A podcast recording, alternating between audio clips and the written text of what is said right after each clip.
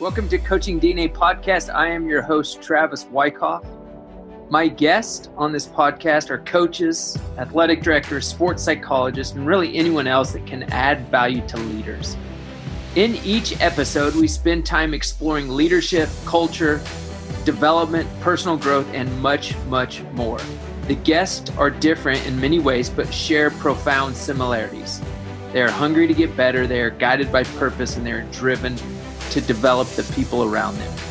Each episode allows us to dive into what skills, attributes, and giftings make up great leaders. When I'm not doing this podcast, I run Kingdom Coaching. It is my consulting business where I coach coaches. I work with coaches one on one, I work with coaching staffs, as well as run online cohorts. Additionally, I write a weekly email newsletter to resource coaches with tools and strategies to be better leaders and coaches. To find out more, visit my website at kingdomcoachingtw.com and please check me out on Twitter at kingdomcoachtw or at coaching underscore DNA and give me a follow. I hope you enjoy the show.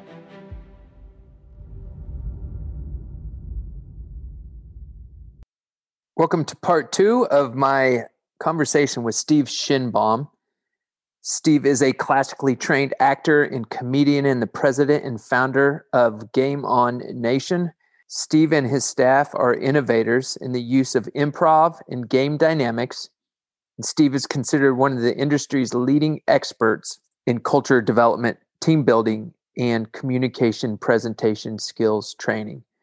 During our conversation, we talk about three rules to improv he shares an exercise to help connection and getting people on the same page in your organization and much, much more. Steve is a stud, as I'm sure you heard on episode one. So without further ado, my conversation with Steve Shinbaum. Okay, uh, third one, well-being. Flesh out that. Give us give us some insight into when you what are you trying to to, to drive home there. I think that one's a really um, very valuable topic right now, but it's tricky. So one of the things we made clear is we're, we're not focusing on mental well-being. That's more clinical mm-hmm. and we don't have the authority there. We're really leaning into well-being from a relationship standpoint. So we go in and really focus on how we can get to know one another authentically without being best friends. So, you know, there's a Harvard study that was done years ago. I don't have the exact data, but they talked about like the number one factor for well-being and health people thought was like high blood pressure, low blood pressure, running, working out, sleep, all of those things are paramount. But the actual number one factor they found over a 60 year study on well being was people's relationships with one another. Mm. So that was the angle we went into. And that looks at, you know, just like we talked about listening for teamwork and connection, well being.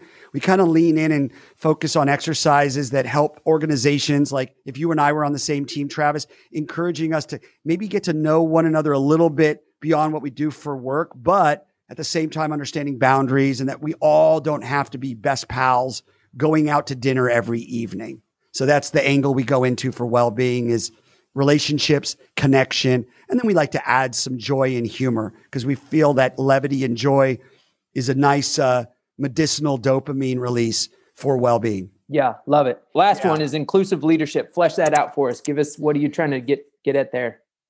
You know, it's kind of going into that space again that a lot of people are talking about diversity, inclusion, and belonging. But again, we want to look at where do we have experience and authority that we can speak into these topics. So to us, inclusive leadership is looking at leadership instead of from like the leader dictates everything and they are the lighthouse and instead looking at it as more about collaboration and creativity. How can we include ideas? And really it's about how do you create a safe space so people can give ideas safely and comfortably and also feedback. So that's really a big part of the inclusive leadership is about sharing the space. So a lot of the exercises we do with inclusive leadership involve team exercises, you know, a lot of breakouts, a lot of activities where we involve competition, cooperation, collaboration, and realize that it's not about competing at each other, but it's actually collaborative and competing with each other. That's how we kind of enter into the inclusive leadership conversation. Love it. Give us, can you give us, explain one, one exercise that you've done in the past? Yeah, I mean, there's the. I'm thinking about the competition. Like, it's really interesting. Uh, we we do an exercise that seems so simple um, that involves it, it's it's called get it together. And it's wild. And you you ask two people to try to say the same word at the same time without rehearsing it in advance. So the whole group will count three two one. And then after the one the two people have to try to say the same word at the same time they usually will not get it on the first try at all but what happens is after those two let's say that uh, honestly i'm going to put you on the spot travis Okay. We're going to do it right now. We're going to go three, two, one. And Okay. I want you to just say a word that you think I might be thinking, and I'll say a word that you I think you're thinking. It it it uh and I want the listeners to know we've not rehearsed this, but I want to just show what it looks like. We'll go three, two, one, and then say a word at the same time that I say. And let's obviously you're not going to say a word like ubiquitous because that's a word I'm not thinking unless Right. the fact is I am thinking it because I just used it. But you know what I mean? a word that you think might make sense that I would be thinking. Let's see if we can say the same word at the same time. Is that cool? Yep. All right, you ready? Yep. Cool. Three, two, one. Leadership. Diversity. Diversity. You said diversity. I said leadership. This is how it would work. Two more people would come up from the team and work off of those two words. So they would be working off of leadership and diversity. And then they'd have to look at each other and they'd have to think what's a word that connects those two words and try to say the same word at the same time. What happens is sometimes they get it in three rounds. Travis, sometimes it'll go like 20 rounds. But the whole point of it is it's all of a sudden their exercise. You're no longer the guru on stage, like leading and facilitating. The, whole discussion is about how badly we actually want to get on the same page and that we'll fight for it. And then it all of a sudden the exercise takes on a life of its own because you'll see people like, no, they, they get emotional and intense and they're like, oh, I was thinking that word. And then when they get it, when they actually get the word, let's say like by the 11th round, they finally get to like three, two, one, and they both say the word team, right? It's a radical moment of celebration. But the neat part is leading up to it is also awesome learning moments because you, Hmm. the, the, the end zone of saying the same word is great, but now you can discuss and explore, you know, how much we truly are ingrained to try to listen and connect to one another and that everyone had a part in getting to that final word. So that's an example, kind of a long winded example I love it. of an exercise that can talk about. And here's the thing, Travis, it's not really about the exercises. They're a gateway into where we can have really good discussions and discoveries about ourselves. Cause again, these exercises don't lie, Mm. you know, and then you can have really cool breakout discussions about what inclusive leadership truly means.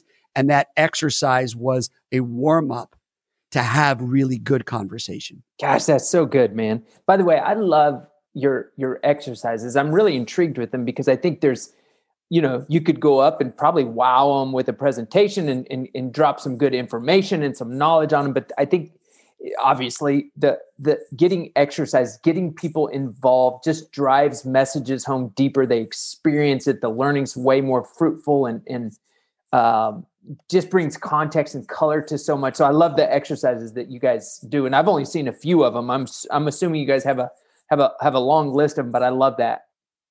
Thanks, man. Appreciate it. Okay, um, explain to me this: How does improv?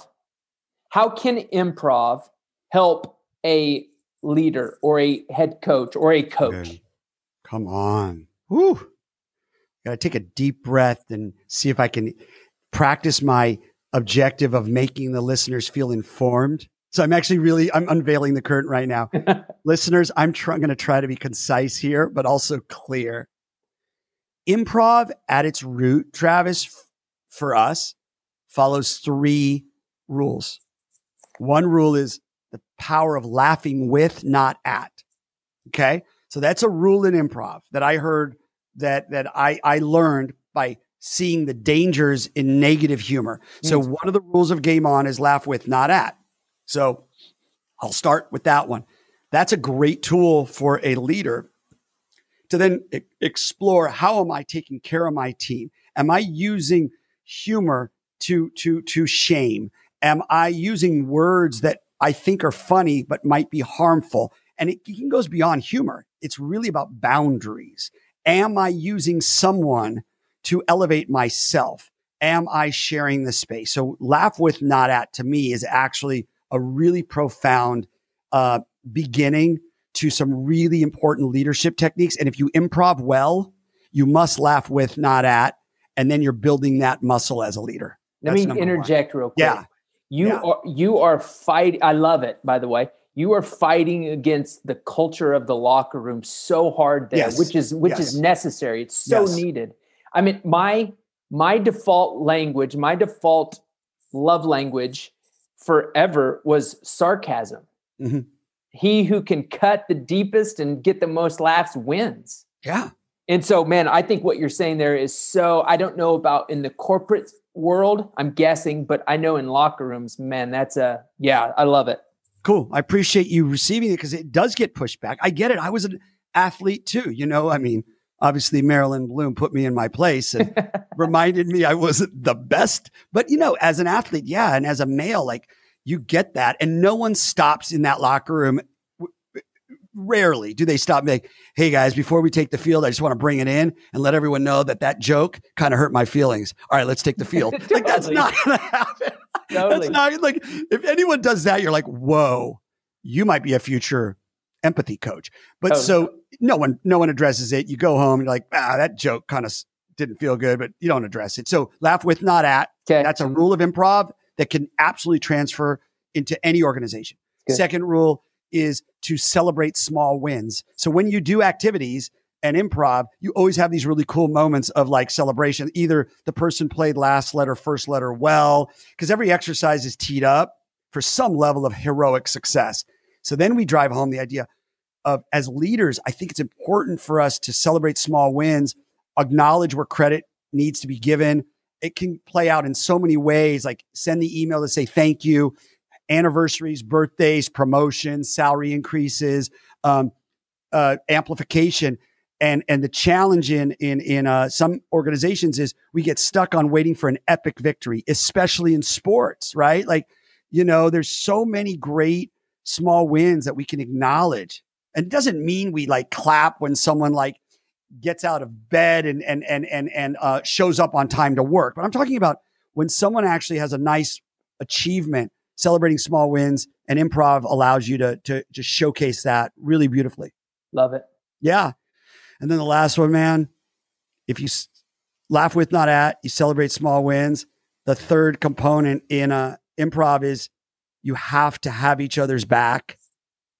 And here's why you're in it with them. So it's one of those moments, Travis, where like you can't just teach empathy, you can show it. And I'll give an example. I'll say to an audience, Hey, Travis is going to come up and be my partner, right?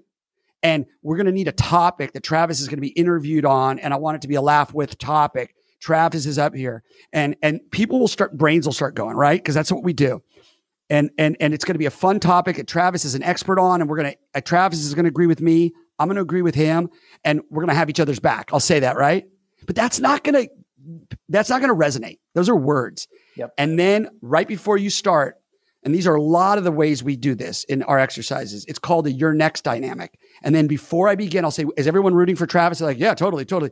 And then, you know, half the room is glad I didn't pick them, right? They're just relieved. They're just relieved. Like this guy's, this is intense. And and then I'll say, cool. Before you give me a suggestion on Travis's expertise, I just want you all to know after Travis goes, one of you is next. and dude, the whole room shifts.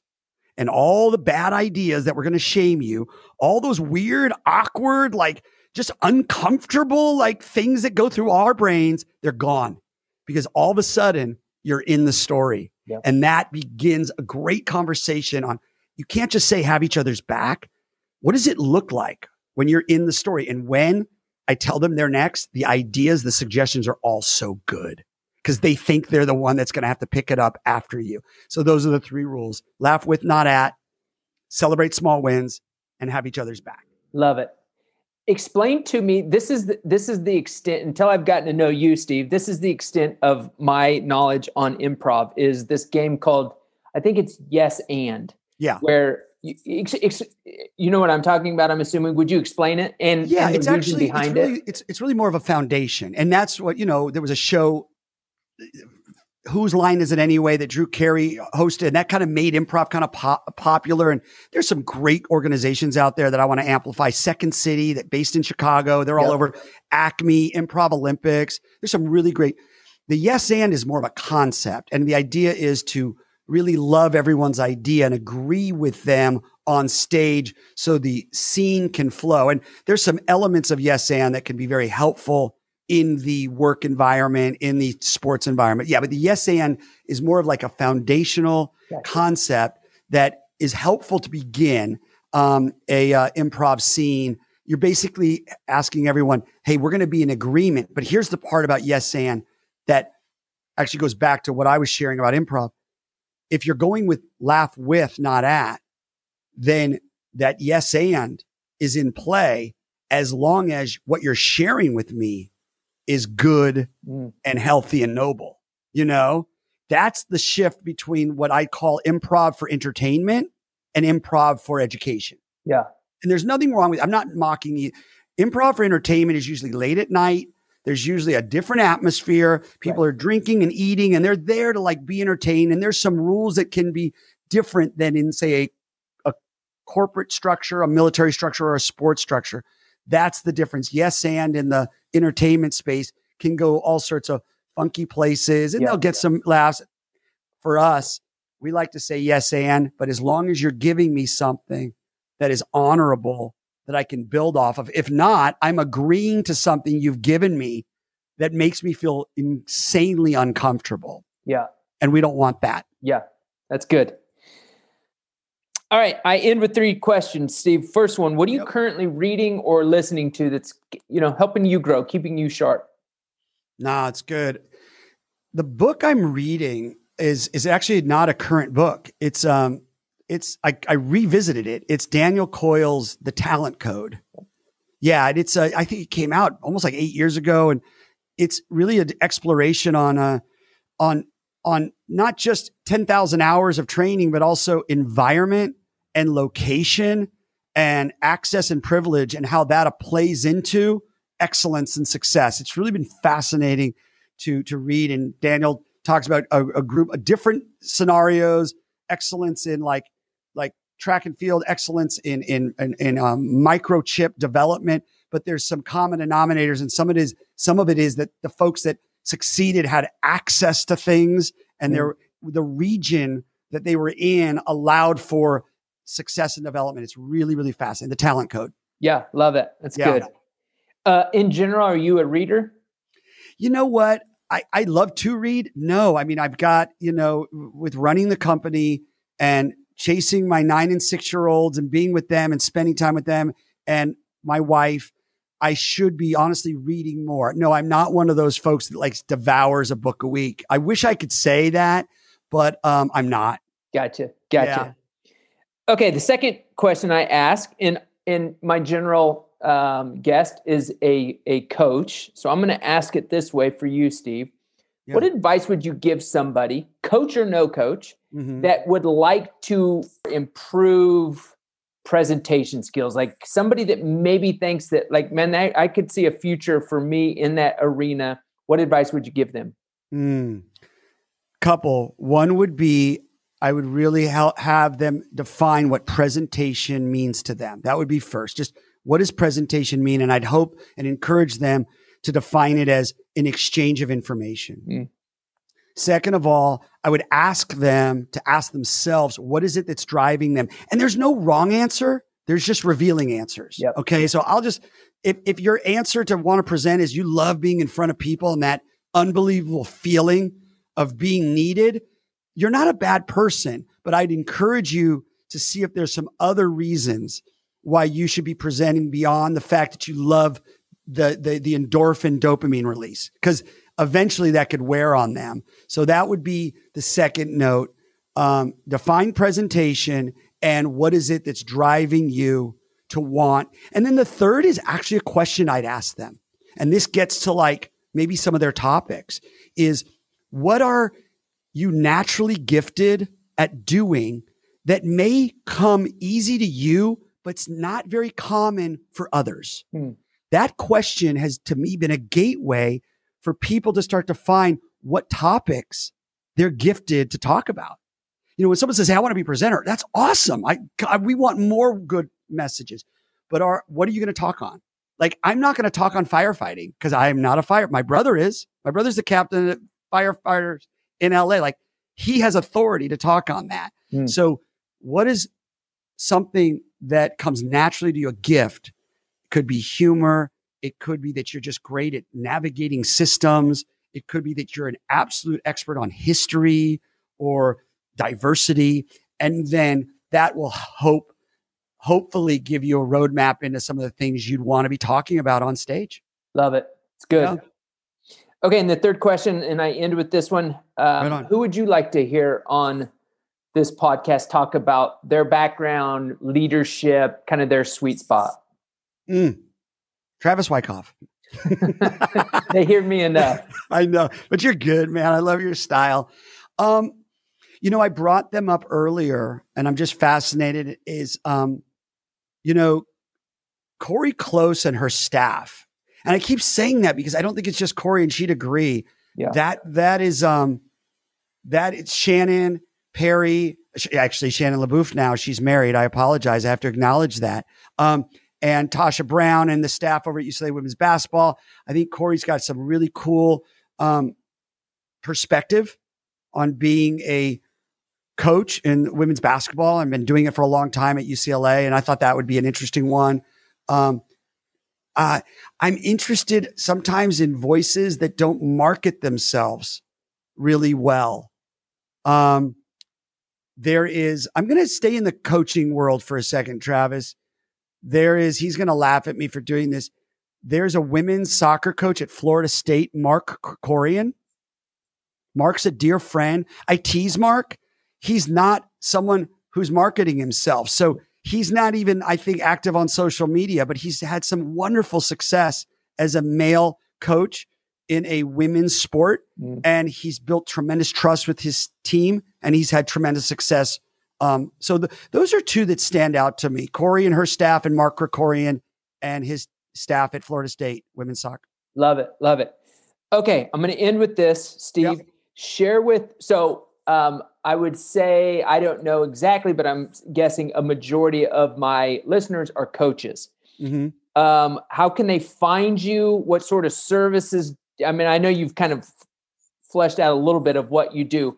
Maybe just share a little bit about Game On, how they can find you, and what it would look like for you to to maybe work with a corporation or a college team. Yeah, maybe flesh that out for us. Oh, thanks, Travis. This is where I'm not like the greatest at marketing. First of all, like I mentioned with Cori and her staff, I have a staff of a, a team, not a staff, a team. So it's not just the Steve show at all. Yeah. Um, but again, we have virtual and live trainings. And that's been one of the things that we've had to develop over the last 13 months is a whole virtual suite.